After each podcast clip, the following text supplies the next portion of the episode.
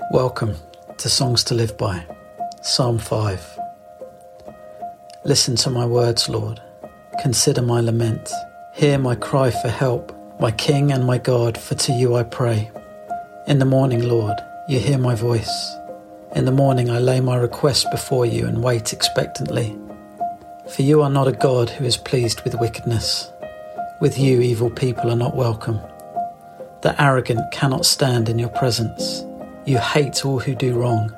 You destroy those who tell lies. The bloodthirsty and deceitful you, Lord, detest. But I, by your great love, can come into your house. In reverence I bow down toward your holy temple. Lead me, Lord, in your righteousness.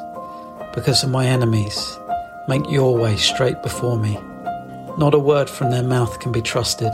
Their heart is filled with malice. Their throat is an open grave.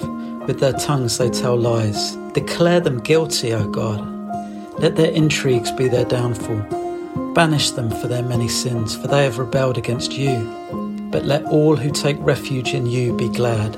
Let them ever sing for joy. Spread your protection over them, that those who love your name may rejoice in you. Surely, Lord, you bless the righteous. You surround them with your favour as with a shield. Once, when I was very late for a meeting and my sat nav kept redirecting me back into the traffic jam, I pulled over to the side of the road and screamed. I took it personally. I hated that stupid device. I even punched the steering wheel and jagged up and down in my chair. I knew my reputation had been damaged by its wickedness. Many people face foes far more pernicious than a sat-nav, with far more lasting effects than the loss of face with a stranger. And yet, most of us, when we reflect back on such angry outcries, hang our heads in shame like naughty dogs full of remorse. We prefer to pretend our little moment didn't happen, and we utter a thousand apologies. Psalm 5 gives us a different response. It doesn't let us apologize for our hatred of injustice. It owns up to the sometimes harrowing, often frustrating, occasionally life threatening, infected by rampant wickedness, death by a thousand paper cuts. If only it wasn't like this way of life that is our reality in this Genesis 3 cursed by God age of the earth.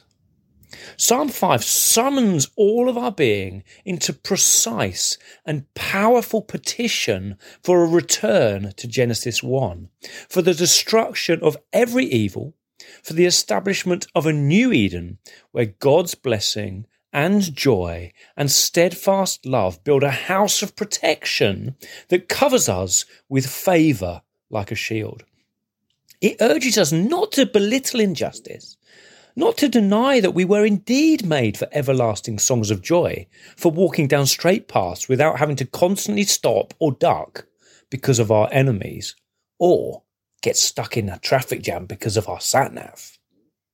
Psalm 5 refuses to back down from the swelling, pulsating hope of the scriptures that God sees us, that God hears our groaning, and that in his love, he says yes to our cries of rage, and somehow turns them into prayers for redemption for all who will love his name. So, here's a prayer you could pray. Oh God, you've called yourself my king. And so, as my king, I come to you and lay out before you the wickedness, the boastfulness, the guilt which is afflicting my life. These things hurt me. These things hurt those I love. And I am not strong enough to defeat them that causes anger in me. And so I ask you, God, to deliver me from them.